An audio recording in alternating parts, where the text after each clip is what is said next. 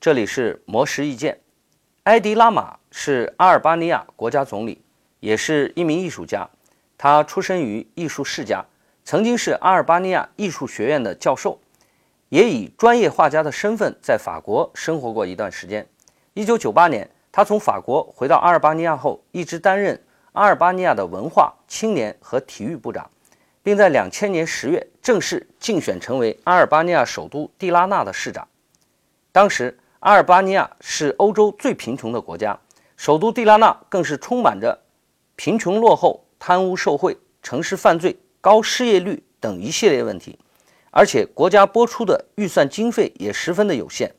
然而，埃迪拉玛站在艺术家的角度思考，决定首先要让城市建筑改头换面。他带领着一群画家，给城市破旧的建筑物刷上了黄色、绿色以及紫罗兰色，而这三种色调之后，甚至被称作埃迪拉玛色。虽然这样的行为被一些人指责为不务正业，然而埃迪拉玛却认为，色彩除了让房子变得更漂亮，更重要的是能够给人们带来希望和光明的信念。二零零一年，在联合国开发计划署资金援助下，埃埃迪拉玛还开展了城市清洁绿化行动，拆除了破旧的房子，翻新城市公园，疏通污染河道，大面积种植绿植。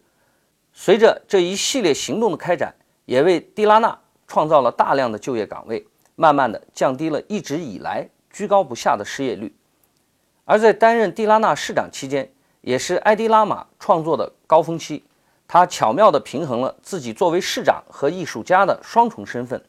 在推动城市发展的同时，也完善了自我的艺术生命。在两千零五年，他被《时代》杂志评为二零零五年欧洲英雄之一，并在二零一三年出任。阿尔巴尼亚新一届总理埃迪拉玛说自己首先是一名艺术家，然后才是一个官员。因为热爱所在的城市和国家，所以把他们当作创作的画布，希望能够让他们变得更加美好。魔石意见每天更新，请注意查收。